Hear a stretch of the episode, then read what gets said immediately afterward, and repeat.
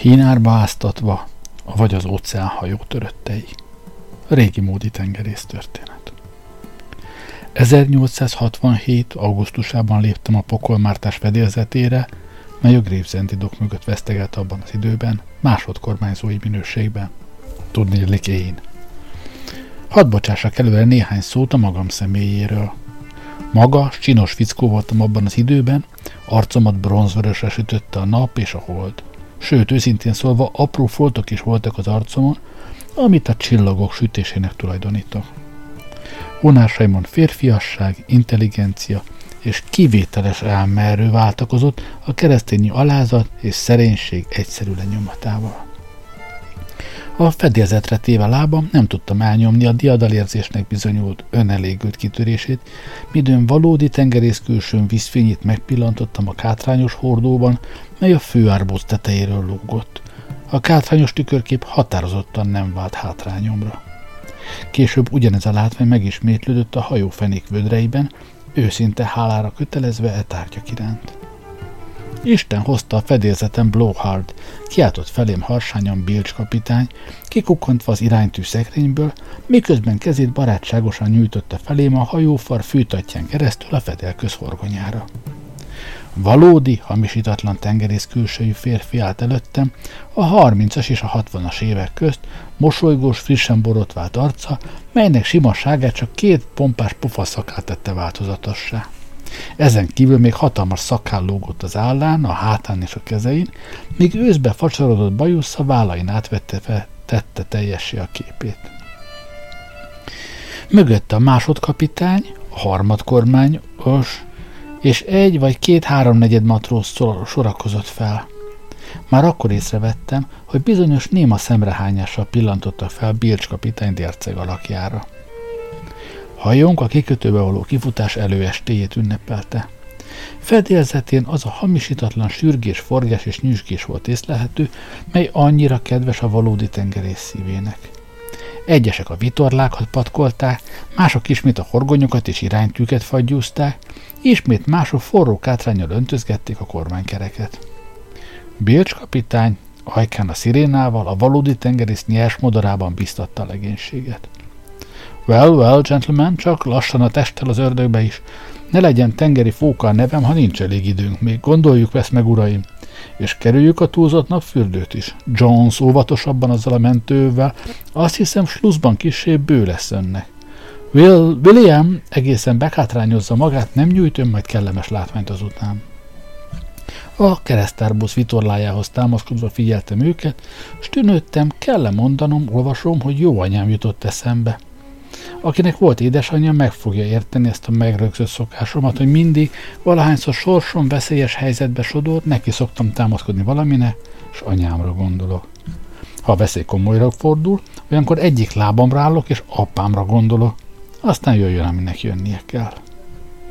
Azt kérded, olvasom, más, fiatalabb lény nem volt a világon számomra, akire gondolhattam volna? Bravo, olvasom, remek kérdés. Volt bizony, de mennyire? Egy gyengéd arcocska, mely szakállam mögé rejtve pirulását, leányos bánatában nagyokat rúgott hátrafelé. Ó, igen, a kis Mabel, akihez vissza kell térnem öt év múlva, mikor már elég pénzem lesz hozzá, hogy egy csinos, takaros kis halászbárkát bérelhessek valahol a tenger közelében lehetőleg. Közben az előkészületek serényen folytak tovább. Az árbócok be voltak olajozva, a vitorlák duzzadóra kitömve meg vasalva. A legénység baltával felfegyverkezve vagdalta a kikötőhidat, az egyedüli tárgyat, ami még a parthoz kötött. Minden rendben? Kiáltott a kapitány a maga nyers modorában. Ó igen, hogyne ször? Kiáltott a karban a legénység. Ez esetben szedjétek fel a horgonyt, s küldjetek le egy embert a kamrakulccsal a hajófenékbe. Üssétek csapra a hordót. Csapra ütni a hordót? Ó, hányszor éltem át a hajó indulásának ezt a szomorú szertartását. Hányszor láttam egy képet a családjuktól, meleg otthonukból száműzött tengerészek csoportját, amint álkomorodott, fátyolos szemekkel figyelik társukat, megbabonázva mintegy, amint eltűnik a hajófenék nyílásán, hogy csapra verje a pálinkás hordót.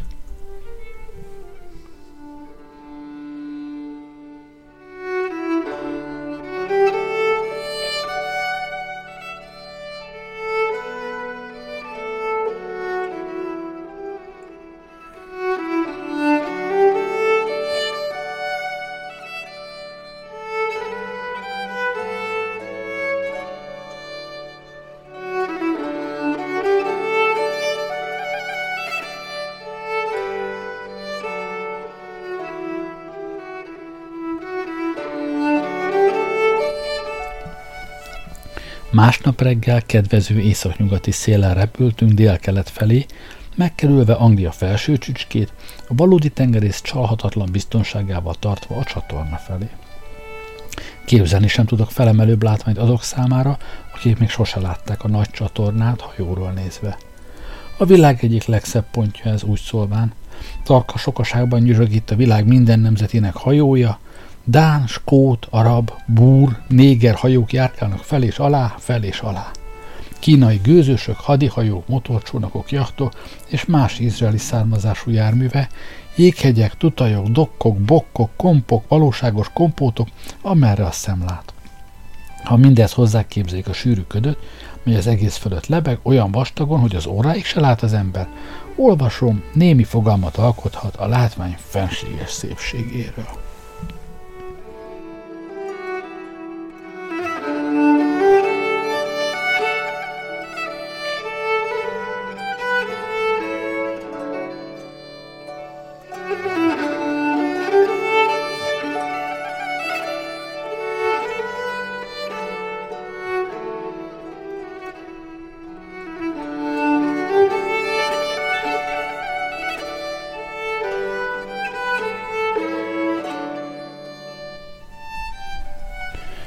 Már három napja voltunk nyílt vizen. A tengeri betegségen túl voltam, s apámra már nem gondoltam annyit, mint az első napokban. A harmadik reggelen Bilge kapitány lejött kabinomba. Kedves Blowhard, így szólt, arra kell kérnem önt, hogy kettőzze meg az őrséget. Mi történt, kérdém? Két matróz beleesett a tengerbe, mondta bizonytalanul, kerülve tekintetemet. Megelégettem egy merev, ám legyen szőr kiáltással, de a lelkem mélyen mindjárt feltűnt nekem, hogy hogy lehet az, hogy mindketten ugyanazon az éjszakán estek a tengerbe. Bizonyára valami rejtélynek kell mögött lennie. Két nappal később a kapitány ugyanazzal a különös pillantással jelent meg a közös reggelin. Valami baj van, szőr? Kérdeztem, tűrtőztetve magam. Igen, mormogta, igyekezvén közönyt mímelni, de észrevettem, hogy egy kemény tojást oly ideges erővel forgatott ide-oda ujjai közt, hogy csak nem ketté roppantotta.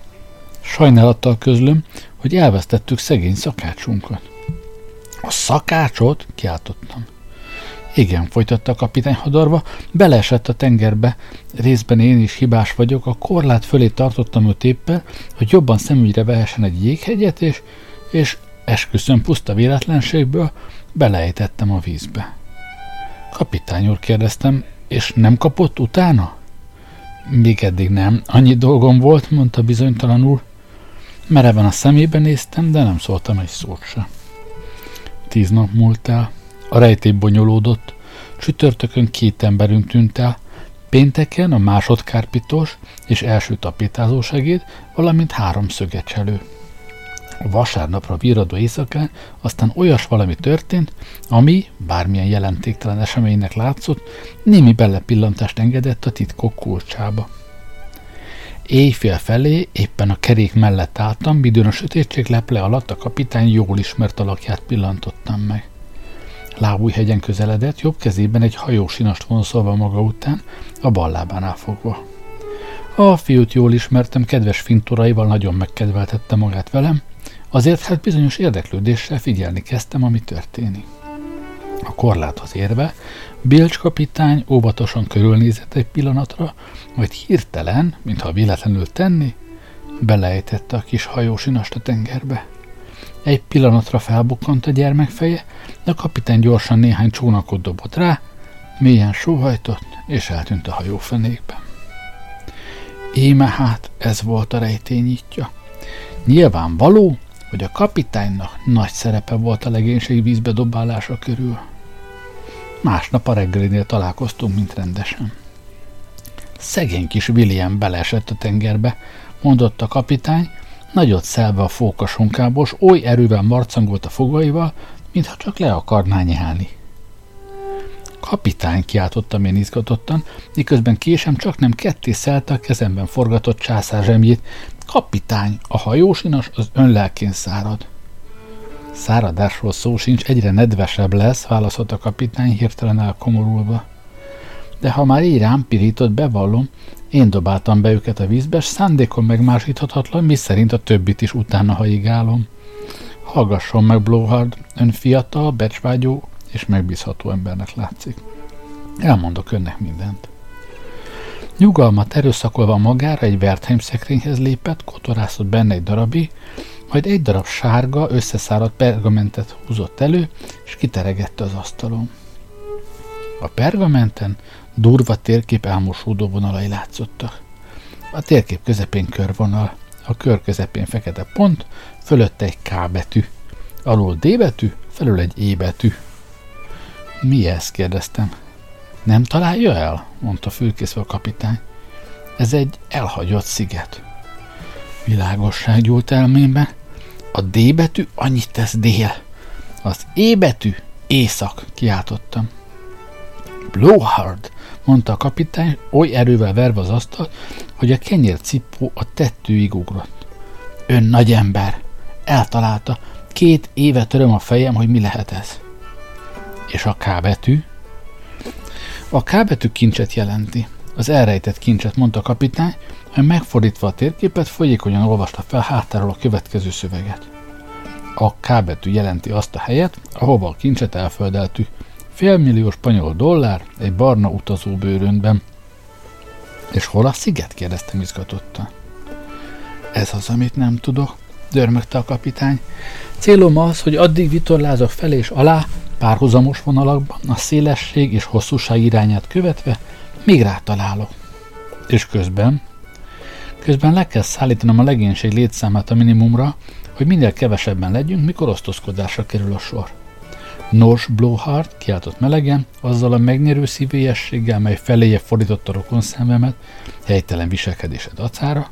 Nos, Blowhard, nem akarna szövetkezni velem? Behajigáljuk őket a vízbe, kivéve a pincemestert, kiássuk a kincset, és gazdagok leszünk életünk fogytáig. Olvasom, tudná-e megvetni érte, hogy igent mondtam? Fiatal voltam, forró vérű és heves, telve idealizmussal, reménnyel, gyermekes lelkesedéssel. Kapitány, mondtam, és a kezébe csaptam. Az öné vagyok. Jól van, hát, kiáltott a harsányon. Menjen hát most óvatosan az előparkba, s kémlelje ki a legénység hangulatát. Óvatosan felkúztam a legénységi téli kert alvó terveimbe. Egyszerű, durva helység volt ez a hajó farában, közönséges, egyszínű szőnyeggel a padlón, néhány szegényes karszékkel, íróasztallal, olcsó ripszgarnitúrával, keskeny kék és vörös baldahinok mögé jó-rosszul elhelyezett rézággyal, egyszerűen mintázott köpőcsészékkel félig meddig bebútorozva. Vasárnap reggel volt, s a legénység unottan himbálózott a hintaszékeken, a rossz pizsamákban, a durva manikűr kisasszonyokkal játszalődve. Felálltak, s látszólag udvariasan köszöntötte. Másodkormányos úr, szólt Tomkins, a főszakács legénye. Kötelességemnek tartom közölni önnel, hogy a legénység körében bizonyos elégedetlenség észlelhető. A matrózok között többen bólintotta. Csodálkozásunknak vagyunk kénytelenek kifejezést adni ama mód fölött, ahogy itt az emberek eltűnnek, folytatta a fékeveszett szenvedély hangján. Határozottan feltűnő, sőt képtelen jelenség ez, másodkormányos úr, és ha szabad magam így kifejezni, a legénység nem hajlandó bizalmával támogatni az efféle visszaéléseket. Tomkins, mondtam ellentmondást nem tűrő eréllyel, meg kell értenie, hogy helyzetem és rangom nem engedhetik meg, hogy e fajta beszélgetésben, mely a lázadás ismérveit közelíti meg, részt vegye. Megfordultam, s büszkén kimentem. A kapitány az hajtó előtt várt. Azt hiszem, fel akarnak lázadni, csak ennyit mondtam. Well, kiáltott a kapitány kezeit dörzsölve, annál jobb, úgy legalább megszabadulunk tőlük. Természetesen, tette hozzá tűnődve, tekintetét a kabin ódivatú csillárára függesztve, gondolnunk kell támogatásra is. A napokban kalózhajóval kell találkoznunk, számításaim szerint. Minden pillanatban itt lehetnek megkönnyíteni a dolgunkat. Várjon csak! Csengetett a kabinos fiúnak. Kéretem Tomkins urat, fáradjon le hozzám. Tomkins, szólt a kapitány, amint a matróz robosztus alakja megjelent az ajtóban. Volna szíves a kabinablakon keresztül kidugni a fejét? Szeretném tudni, milyen idő van odakint. Tartom szerencsémnek, válaszolta a nyers fickó azzal az egyszerű bizalommal, melynek hallatára képtelenek voltunk egy megértő mosolyt elrejteni. Tomkins a kerek és ablakhoz lépett, és kidugta fejét és vállait. Egy-egy lábát megragadva, amilyen gyorsan csak lehetett, kitoltuk őt az ablakon. Hallottuk a test tompa locsanását a vízben. Ez könnyen ment, dörzsölte kezét a kapitány. Bocsásson meg, bevezetem a listába. Miután ez megtörtént, a kapitány látható elégedettséggel dörölte a kezeit. A lázadás segítségünkre lesz, mondta. De nem kell siettetni a dolgot. Megvárjuk a kalózokat, ezen a szélességi fokon szoktak cirkálni. Közben pedig, kedves Blowhard, szólt felemelkedve székéről, ha hetenként egy-két emberrel végez, nagyon le lennék kötelezve önnek. Három nappal később megkerültük a jó reménység fokát, óvatosan, hogy ne vegye észre, és az indiai óceán sötét hullámaiba ütöttük bele hajunk orrát. A szél kedvező volt, s így nyugodtan vitorlázhattunk fel és alá, cikcakban, egyre fokozódó gyorsaságban a tükörsima tengeren. A negyedik napon kalózhajót jelentett az árbozkosárból a kosaras fiú. Nem tudom, olvasom, láttál-e valaha kalózhajót? Ez a látvány alkalmas rá, hogy megremegtesse a legedzettebb tengerész szívet. A hajó feketére volt festve, fekete zászló lengett róla. A vitorlák is feketék voltak, s fedélzettén tetőtől talpig feketébe öltözött kalózok sétálgattak kart-karba öltve. A kalózhajó felirat óriás fehér betűkben ragyogott a hajó oldalán. Legénységünk láthatóan megrendült. Igaza is volt neki, mármint a legénységnek, ettől a látványtól egy szopós borjú is elvesztette volna bátorságát. A két hajó egymásra fektetett oldalakkal szorosan összesimult. A legénység erős kötelekkel és máslikkal összekötözte a két hajót, kényelmes átjáróhidat vertek a két fedélzet közé. Abban a pillanatban a kalózok vérben forgó szemekkel fogcsikorgatva és körmeiket reszelve elárasztották fedélzetünket. Vad küzdelem kezdődött. Mindössze két óráig tartott az első összecsapás, leszámítva a rövid negyedórás villás reggelit. A legénység derekasan harcolt, rázták egymást, orvul hátba rúgták, arcul ütötték, sőt az állati düh paroxizmusában többször csak nem megharapták ellenfelüket. A kalózok közt különösen egy hatalmas fickó tűnt fel nekem, aki keményen bogra kötött törülközővel csapkodott maga körül eszeveszettel, még aztán Birch kapitány rá nem vetette magát, egyenesen arcába sújtva egy hatalmas banán héjával, csak így sikerült ártalmatlanná tenni. Két óra múlva közös megegyezéssel eldöntetlennek mondtuk ki a harcot, fél idő kettő null, de még hátra volt egy szabadrúgás. A két hajó kötelékeit eloldozták, s három harsány hurrá kiáltással a legénység elbúcsúzott derékkalózainktól. Most pedig, súgta nekem a kapitány, hadd lássuk, hogy állunk a legénység dolgában. Lement a fedél közbe. Néhány perc múlva visszatért, arca holtsápat volt. Blowhard szólt, losszú paráslolt rémülettel. A hajó süllyed. A kalózok egyike, nyilván véletlenül kérem, én nem gyanúsítok senkit, lyukat fúrt a fenékbe, természetesen a hajóna. Mindketten hallgatóztunk. A kapitány lebocsátotta a vízmérő készüléket. Vizesen húzta vissza. A legénységet a szivattyúk mellé állítottuk, megkezdődött az a lázas munka, amelyet csak azok ismernek, akiknek volt már alkalmuk süllyedő hajóban megfulladni. Hat órára a vízmérő készülék fél hüvelyknyi emelkedést mutatott. Éjszaka további háromnegyed hüvelyk, megfeszített szivattyúzásunk ellenére. A következő napon további fél hüvelyk emelkedést mutatott az érzékeny hajó szeizmográf. Helyzetünk kétségbejtő volt. Estére a kapitány behívott kabinjába. Az talán matematikai és geometriai szakműve és műszerek hevertek garmadában. A földet különféle hajózástani szaklapok legfrissebb példányai borították térdmagasságig. A hajó kénytelen elsüllyedni, mondta komoran. Kiszámítottam, fél évig tart csak, eltarthat évekig is, mindegy. De okvetlen el kell süllyednie, ha az így megy tovább. Nincs más hátra, sorsára kell bíznunk őt. Még mindig jobb, mintha partra vinnünk, és szégyenszemre ott süllyedne el. Ezen éjjel a sötétség lepile alatt, míg a legénység a szivantyúkkal foglalatoskodott, a kapitány és én tutajt építettünk. Észrevétlenül lefűrészeltük az árboccokat, egyforma hosszúságúra reszeltük a nálam lévő körömreszelővel, egy sorba fektettük őket, aztán az egészet négy erős színes cipőpertlivel összekötöttük. Septiben néhány élelmiszeres ládát gurítottunk a tutajra, néhány hordó tetejébe, egy szextást, egy kronométert, egy gázórát, egy bicikli fújtatót, egy porszívógépet és néhány más tudományos műszert. Majd felhasználva a hajó himbálózását, hirtelen vízre bocsátottuk tutajunkat, és a trópusi éj leple alatt elhagytuk megátkozott hajónkat. A hajnalhasadás már az indiai óceánban talált bennünket.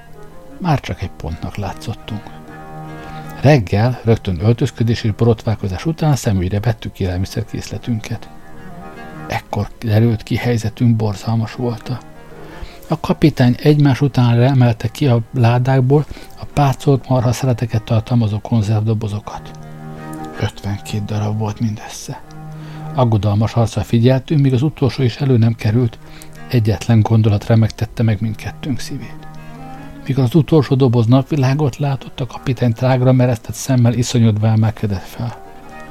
A konzervnyitó, dadogta halálra váltan. Irgalmas Isten, a konzervnyitó! Eszméletlenül esett össze. Közben én remegő kézzel az üvegeket próbáltam kinyitni, porter sört volt bennük, összesen hatvan darab. Hideg veríték lepte a homlokom. A dugóhúzó, kiáltottam, nincs dugóhúzónk! Eszméletlenül estem a kapitányra. Mikor felfrissülve az ügyítő ájulásban magunkhoz tértünk, tutajon már alig látszott. Egészen kicsire zsugorodtunk össze, amiből arra következtettünk, hogy nagyon messze lehettünk a hajótól. Felettünk, fejünk felett a tropikus ég kérlelhetetlen forrósága. A tenger olmos hullámai csapkodták tutajunk szélét. Körülöttünk a pácolt marhaszeletek és bedugaszolt sörök hevertek halomban. A következő napok folyamán szenvedésünk kimondhatatlan volt, nem is beszéltünk róla, színházi lapokat olvastunk inkább. Később, félig önkívületben, ököllel próbáltuk beverni a dobozok fedelét, sőt a színes reklámboríték épségét kockáztatva a tulajdeszkához vervestük őket. Minden hiába. Aztán előbb a palackokat ütöttük a dobozokhoz, majd a dobozokat a palackokhoz, azzal se törődve már, hogy bereped az üveg, és a palack egyszerűen használhatatlanná válik. Hiába volt minden. Így múltak a napok, komor csöndben ültünk egymással szemben, nem volt mit enni, nem lehetett cigarettázni, olvasni valónk teljesen elfogyott, és egy hét múlva kifogytunk minden témánkból. Az utolsó Só Joannájáról szólt egy képeslap nyomán, vége, már semmi se érdekelt. A tizedik napon Bilge megtörte a csöndet, bár inkább egy doboz tört volna meg.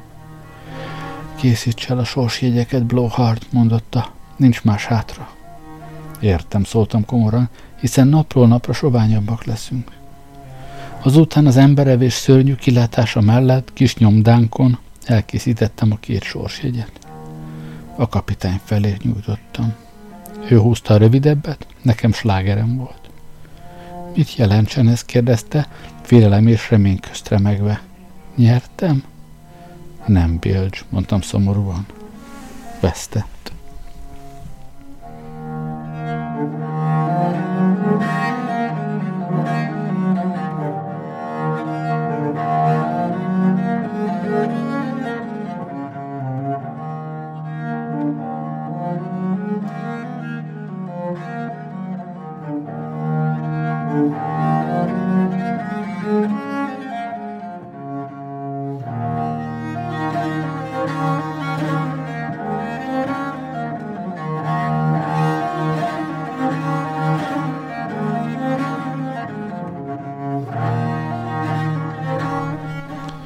Nem akarom az olvasó idegeit túlságosan felzaklatni a következő napok történetével. Lassan tértem csak magamhoz, különösebb esemény nem történt, volt néhány csöndes és kellemes órám is, és mégis, mégis nem tudok ezekre a napokra gondolni anélkül, hogy könny szökne a szemembe. Ha eszembe jut az a talpig szív férfiú, akinek ezt a pár gondtalan órát köszönhettem. Az ötvenedik napon arra ébredtem, hogy a tutaj idegesen dörzsöli az orrát. Ugyanis a sötétben partnak ütődött neki. Talán túl sokat ettem vacsorára, s nem vettem észre a szárazföld közelségét. Egy sziget állt előttem, kerek, jellegzetes alakjáról rögtön felismertem. A kincses sziget, kiáltottam, végre mégis megjutalmazott az ég hősi szenvedéseimért. Lázas gyorsasággal a sziget közepére siettem, de mély lesújtó látvány fogadott. A homokban mély üreg ásítozott felém, egy üres utazó bőröndel a fenekén, az üreg szélén beásott hajódeszka ezzel a felirattal: Pokolmártás, ezernyolcszázhatvanhét. október. Óhúgy! A gazemberek tehát kijavították a hajót, megtalálták a térképet, amit elővigyázatlanságból az asztalon felejtettünk, és elrabolták orrunk elől a kincset, melyet annyi kalandot szenvedtünk át. Az emberi hálátlanság fölött érzett mély fájdalommal roskadtam a gödör mellé. Alakatlan sziget lőn otthonom. Itt folytattam nyomorúságos életemet, homokot, néha ha jobban ment az üzlet, kevés kavicsot ettem, és kaktuszlevelekből ruhát is készítettem magamnak. A mértéktelen sárevés és a rossz gazdasági viszonyok lassanként alásták pompás egészségemet. Megbetegedtem, meghaltam. Eltemettem magam egy könnyet ejtve síromra. Bár a tengerész történetek szeretett szerzői okulnának sorsomon, és ők is hasonlóképpen cselekednének.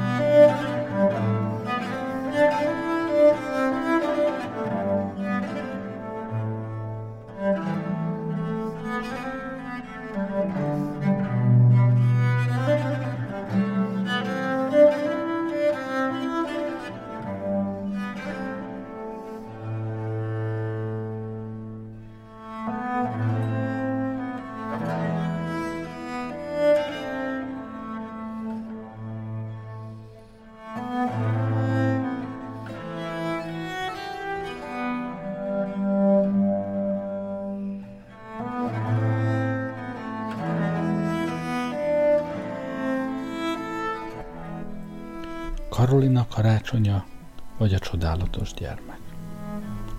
Karácsony volt, vidám, havas bundáját rázó karácsony. A mennyei párnak kihasadt beléből millió apró csengő, csillogó pihe szálingózott lefelé, ropogott a hó a csizma alatt, vidám, csilingelő karácsony volt, békesség a földön, örömhír a mennyben.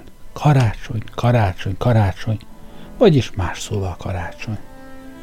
Nem is karácsony, csak karácsony előestéje, karácsony este a holdfényben villogó takaró alatt feküdt a város, egyebekben lásd, mint fent. Igen, karácsony este volt, de még mennyire.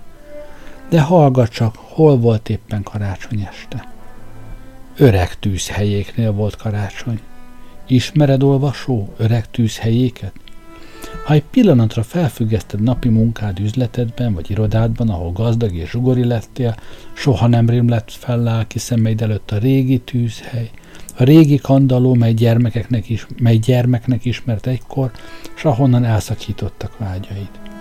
Az öreg tűzhely, mely otroskodozik az út szélén, kis halom oldalán, hóval szegélyezett letaposott lépcsőivel. Szalmaszálak hevernek előtte, és kimarjult kőkockái hívogatóan intene, míg ablakán kőolajlámpa hívogató fénye bukik ki eléd barátságosan. Akkor a fény csak, mint a palavessző, de messziről, nagyon messziről észreveszed. Ne beszéljetek nekem ti módis villanylámpásotokról, fényszóróitokról, nem mér fel egyik se a kőolajlámpáska ragyogásával. Olyan messze egyik se világít, mint ez, mert ez a szívedet világítja át harminc év távolságából. Vagy nem fordulsz-e el néha, olvasó, a város ziháló zakatolásától, hamis báványaitól, ismeretlen mammon báványaitól, nem jut eszedbe a régi tűzhely kis halomlejtőjén. Nem-e? Hát igenis nem. Pukkadj meg!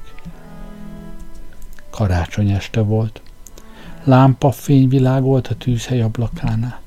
A kandallóban vígan ropogott a tűz, s hunyorgó vízfényét összevegyíti az ablakon a lámpa sárga, csendes sugaraival. John Enderby és a felesége ott ültek a kis tanya konyhájában. Ismered-e, olvasó, ezeket a tanyai konyhákat? Vén téglákból rakott nyílt tűzhelyen ropog a hasáb. Ez az a helység, ahol a tanya népe főz és eszik és él. A lakószoba ez.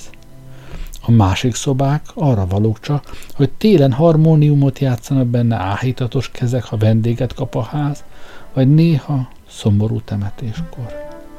A régi tanya egyetlen valódi lakosztálya ez, a konyha, az ebédlő és a szalon egy személyben. Emlékszel-e rá, olvasó? Nem? Hát nem? Hát mégse? Amenkül csapoljon beléd. Öreg John Enderby ott ült a gyalótasztal mellett, tenyerébe temetett homlokával, barázdás arcán bozontos sörte és szomorúság. Időnként felállt, s néhány új hasábot lökött a tűz fölé. A hasáb dörögve, sírva zuhant le, s sziklaszökőkutat fakasztott a kémény felé. Szalmafonatus székén a tűz mellett ült hites társa, Anna. Ott ült az Isten adta, s nézett a tűzbe néma lemondásra. De mi ütött beléjük igazán? Még kérded, olvasó, hát ennyire elfelejtetted a régi tűzhely életét? Hiszen világosan megmondtam már, hogy karácsony este volt, és hogy öreg tűzhelyék egyedül ültek konyhájukban, és hogy Enderby arca borús volt, és nagy hasábokat vetett a tűzre, még ebből se találod ki, az Istenit annak a nehéz fejednek.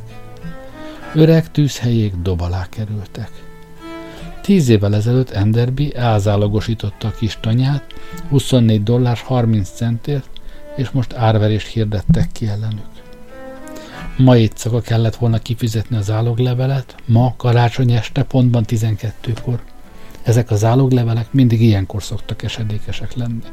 Éjszaka, pontban éjfélkor jön a törvényember kalapáccsal és szögekkel, és miután leszögezte a tényt, hogy nem tudnak fizetni, dobra üti a házat, és mindent lepecsétel. Így jött a bánatos házaspár. Anna a valódi hitves néma lemondásával csendesen várta a sorsot, és időnként olvasni próbált. Banyán a Zarándok utazása című könyvét felmetszette. Olvasni próbált, de nem ment a dolog. Aztán Dante poklát vette elő, nem ment az olvasás. Aztán Kant a Tiszta ész kritikája című kis regényét szedte elő, de képtelen volt olvasni. Most sajnálta csak, miért nem tanult meg annak idején olvasni. Enderby a féktelen indulat embere volt. Néha vad mozdulattal az asztalkán álló tejfeles putykoshoz kapott, kirántott a dugóját, s vérben forgó szemekkel nagyot húzott a testet, lelket mérgező italból, míg csak olyan tüzes és izzó nem lett, mint a kandalló parazsán táncoló lidércfény. John, könyörgött szeliden Anna, John, hagyd békét annak a tejfelne. Megbolondít a tejfel, semmi jó nem jöhet ki ebből. Hadd el, asszony, nevetett keserűen a gazda. a tejfölös köcsök felé hajtva a lázas fejét. Jobb, ha megvész az ember. Inkább a szent könyvet olvasnád, mint az az istentelen káromkodást. Itt van apjuk, mondta, s a poltkáról levette a fekete fedelű, sok lapozástól megviselt könyvet. Enderby egy pillantást vetett a könyvre. Eszébe jutottak a Cambridge-i teológiai főiskolán töltött szép éve. Olvasd csak, unszolta a felesége, olvasd, John, a szomorúság óráiban nagy vigasztalásodra lészen. A gazda meghatottan vette ki az asszony kezéből Euklides geometriájának jól ismert példányát, s lekapva fejéről süvegét, alázattal olvasni kezdte a kegyes szavakat. Bizony mondom néktek, hogy az egyenes szárú háromszög két oldala bezárja a szöget, s bárki azt a szöget lemérné, annak összegve a két másik szeglettel egyben száznyolcvan grádust számlál az idők végezetéig. Ámen. A gazda félretette a könyvet. Nem használ ez nekem semmit, Anna. Ma nem hatnak rám a szent igék. Felállt, ajkához emelte a tejfeles bugykost, mielőtt az asszony megakadályozhatta volna, az utolsó cseppig kiürítette. Aztán kábultan visszaroskadt a székbe. Történjen, aminek történnie kell, motyogta. Én már nem bánom. Az asszony szomorúan nézett a tűzbe. Legalább Henrik fia volna itt, gondolta magában. Henrik, aki három évvel ezelőtt elhagyta őket, és akinek vidám, gondtalan levelei időnként a remény sugarát lobbantotta fel a megtört szívekben. Henrik a Sing Singben tartózkodott, levelei tele voltak reménységgel, emelkedő sikereinek ecsetelésével. Legutóbb is díjat nyert a fegyencek futballcsapatában.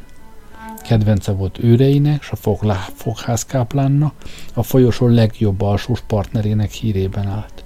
Henrik volt az ő reménységű, a régi Enderby virtuós hagyományainak letéteményese. Anyja azt remélte, hogy a karácsony estét talán együtt tölthetik. De Henry azt írta, hogy most lehetetlen elhagynia a Sing Singet, igazán nem teheti. Részt kell vennie a karácsonyi ünnepek előkészítésében. Remélte egy ideig, hogy észrevétlenül ki tudja vonni magát, de aztán barátai és fogházgondnokai unszolására mégis ott maradt. Az otthoni bajokról Anna nem értesítette fiát. Nem, Henrik igazán nem jöhetett haza. És Vilmos se, az öregebbik fiú. Vilmos, aki elment a nagy szürke városba szerencsét próbálni. Anyám, mondta akkor, ha lesz egy millió dollárom, hazajövök. Addig szervusz kérlek. És elment. Hogy repesett érte a féltő anyai szív. Összeszedi azt a vaj- milliót vajon? Vagy ha vajon nem? Hát sajton, vagy zsíron? Látja-e még valaha? Ahogy múltak az évek, sokszor ültek együtt öreg Johnnal, arról ábrándozva, milyen szép lesz, ha egy nap beállít a pénzzel, vagy esetleg átutalja expressz. Nem múltak az évek, és Vilmos nem jött. Nem és nem. Elnyelte a nagy, szürke város, mint annyi mást. Anna most is róla ábrándozott. De mi zörög az ajtón? Halk, csendes kaparászás. És az ajtó homályos üvegén át halvány, megviselt női arc bámul befelé, könyörgő tekintettel. És mi az ott a karjaiban, az a fehér csoma, amit oly féltő gonddal szorít kebléhez, mint egy védve a szállingózó hópelyhek elő? Eltalálta, de olvasó. Háromszor kérdezhetsz. Anyaga van, szilárd halmazállapotú, személy, tárgy, fogalom. Na, eltaláltad. Anna az ajtóhoz sietett. Irgalmas Isten, kiáltott, mit keres odakünt gyermekem ez zimankós éjszakán, jöjjön be gyorsan a kandallóhoz. Az asszony belépett, kis csomagját kebeléhez szorítva, s tágra meresztett szemmel merett a szoba lakóira. Anna rögtön észrevette, hogy nincs ilyen gyűrű se a kezén, se a lábán. Hogy hívják? Kérdezte szeliden. A nevem Karolina, suttogta a leány. Csak ennyit lehetett érteni, a többi suttogásba fúlt. Hajlékot keresek, tette hozzá elfulladva, hajlékot magamnak és ennek a gyermeknek. Anna elvette a gyermekes, szerető gonddal felrakta a kéményre, majd egy pohár vizes, egy csupor tökmagot hozott, a félig megfagyott lány kényszerítve szeliden, hogy egyék. Egyék, mondta, s melegedjen. Öreg John felállt. Nincs szükségem csecsemőre mostanában, szólalt meg rákogva. John, John, felette, fette szeliden az asszony. Gondolj az írás szavaira. Két dolog, ami egymással egyenlő, bizony mondom, egyenlő az önmagával is. John visszarosgadt a székbe. De miért nem hordott Karolina egy gyűrűt? Nem találod el, olvasó? Na hát most rosszul találtad el, nem azért, amiért te gondolod, hanem azért, mert elkeseredésében eldobta, mikor éhen és pénztelenül csatangolt a nagyvárosban. Aztán elrohant gyermekével együtt a házból, mely otthona volt. A régi szomorú mese. A gyermeket gyöngéden szeretettel letette egy padra a sétatéren. Aztán gyorsan elment. Néhány perc múlva lélegzett szakadva futott utána egy ember, nagysága kérem lihegte, ott tetszett hagyni a gyereket a padon. Karolina szépen megköszönte. Másodszor a keleti pályaudvarra vitte a gyereket a váróterembe. Könnyezve megcsókolta és letette egy csomag tetejére, amit Chelsea felé adtak fel. Pár perc múlva egy hordás büszkén és örömmel átnyújtotta neki. Azt hiszem, ez a nagyságája, mondta. Karolina megköszönte szépen. Később a propelleren próbálta letenni, aztán a föld alatti villamos jegypénztárában. Mindig visszakerült. Egyszer-kétszer a brooklyni hídra bejtett a Temzébe, de vagy ő, vagy más mindig újra kihalászta. Ekkor elvitte vidékre.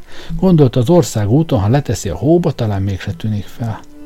Le is tette, még messzet is szórt rá, de volt valami a gyermek viselkedésében, ami megindított a gyöngéd anyai szívet, és ő maga emelte fel ismét. Felemelte és vitte tovább. Talán nyílik számára is valahol egy ajtó, gondolta magában. Így jutott el öreg Johnék tanyájára. Anna nem is kérdezett többet, az anyai szív finom ösztönével megérezte, hogy fájdalmat okozna. A gyermeket gondosan elzárta a Wertheim szekrénybe, Anna számára megvetette a legjobb ágyat az emeleten, lefektette és visszajött a kandallóhoz. A templom vén harangja háromnegyed kilencet ütött. Ismét kopogtak, ezúttal az ajtón. A falusi ügyvéd jól ismert alakja jelent meg a küszöbön. Sárga asztragán kabátja, kaucsú gallérja és sarkig érő fekete csizmája különös ellentétben voltak a kis szoba egyszerű környezetével. Enderby, szólalt meg. Tud fizetni? Perkins ügyvéd, válaszolt a gazda. Adjon haladékot, és én fizetni fogok. Segítsen rajtam, adjon még öt évet, és kifizetek mindent az utolsó garasig. Öreg John, mondta az ügyvéd, durva külseje mögé rejtve meghatottságát. Nem tehettem, ha tehetném se.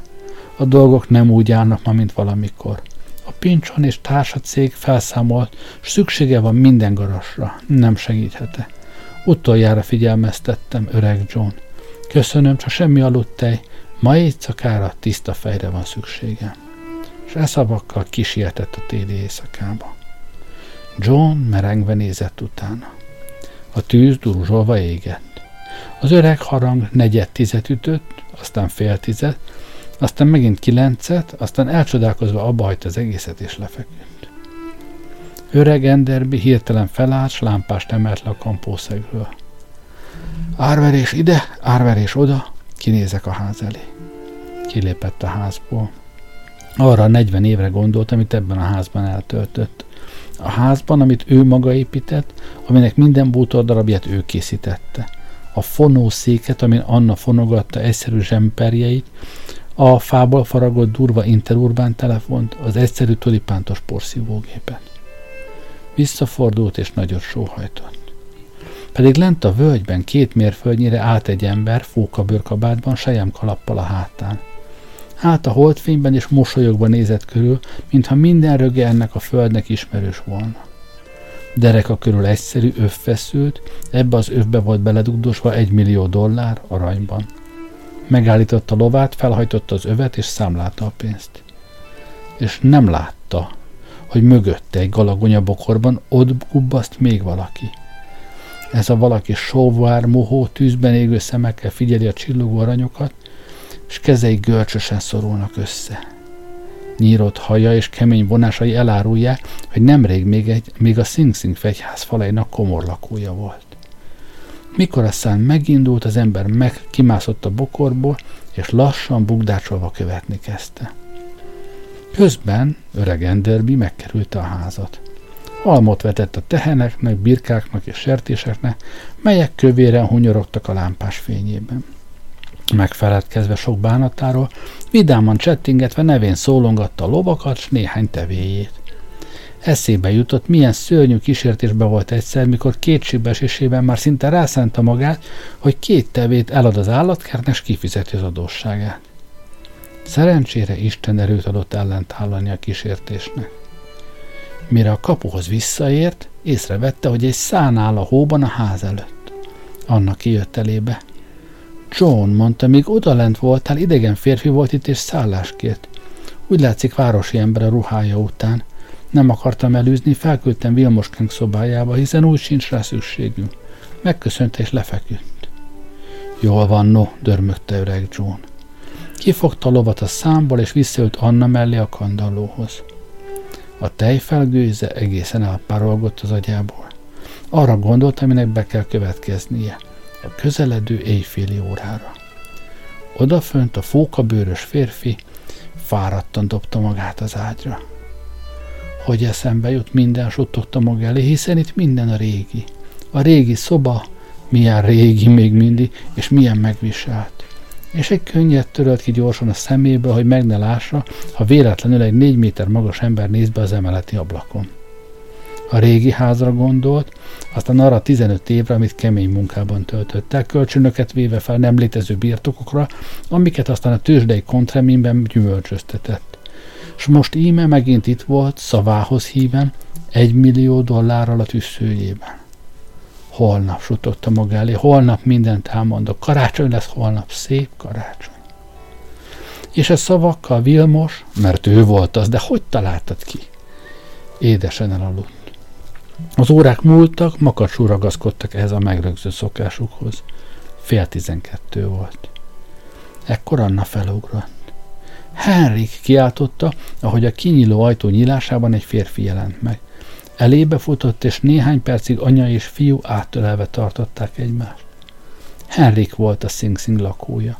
Hogy szavát betartsa, észrevétlenül időt szakított magának a vár nyugati falán kiszedett kövek között.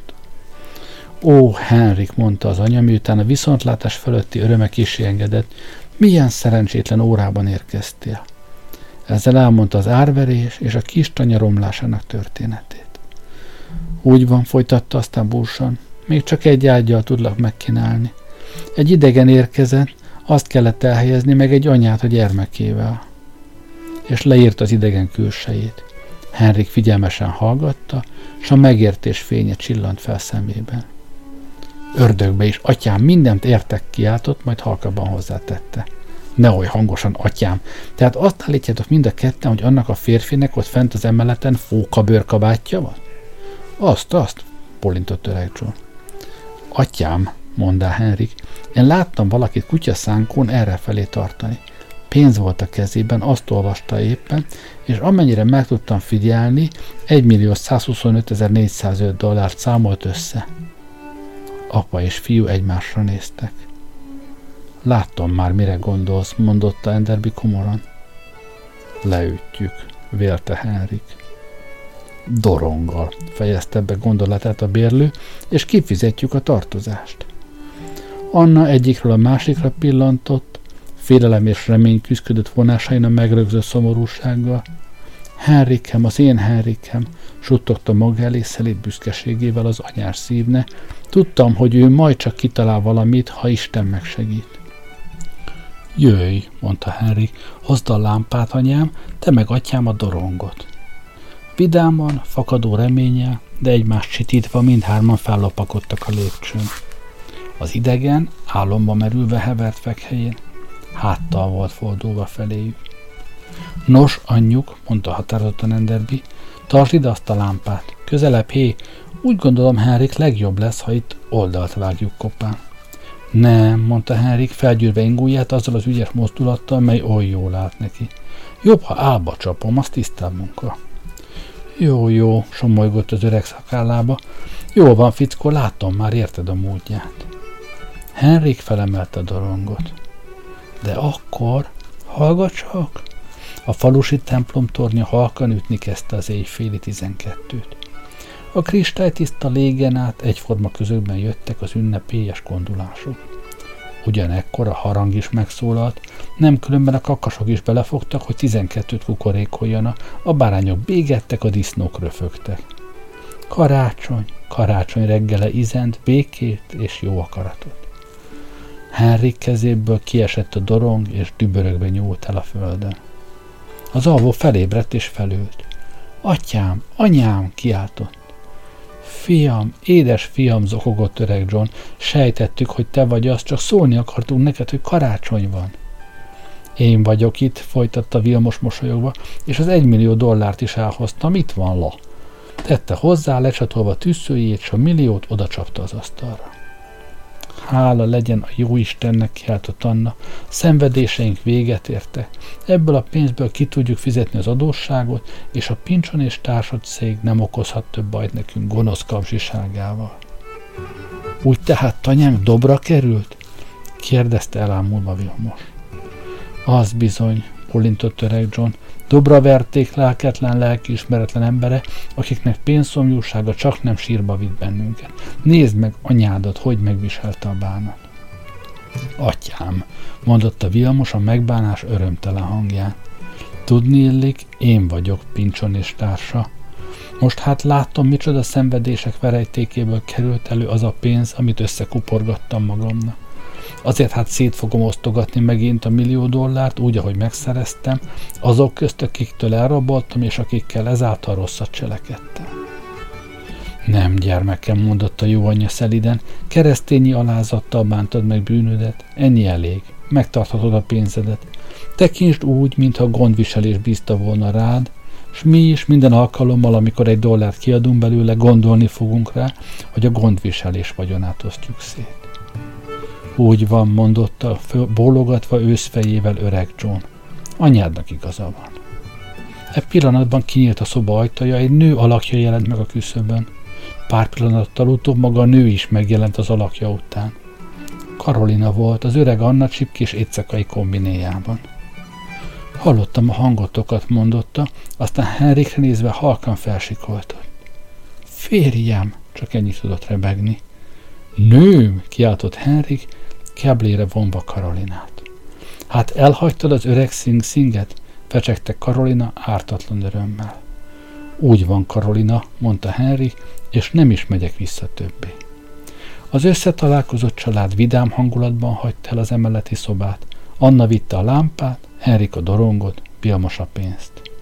A kandallóban vidáman ropogott a tűz, kézről kézre járt a tejfeles butykos. Vilmos és Henrik újra meg újra elmesélték kalandjaikat. A karácsonyi reggel első sugarai aranyozták be az ablakot. Fiacskáim, mondta öreg John, jegyezzük meg jól ezentúl. Legjobb az egyenes út, mint ahogy az írás mondja. Bizony mondom néktek, két pont közt csak egy egyenes vonható. Mindörökké. Ámen.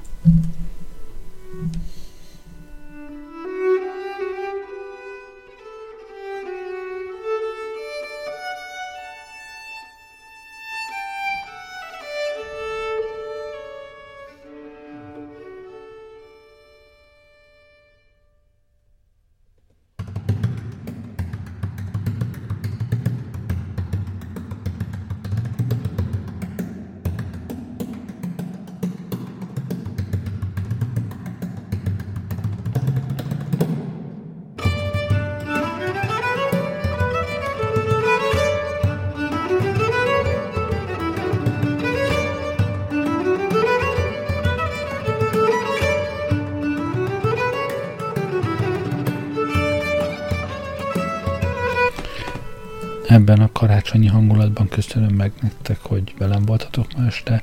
Jó éjszakát kívánok, Gerlei Rádiózó.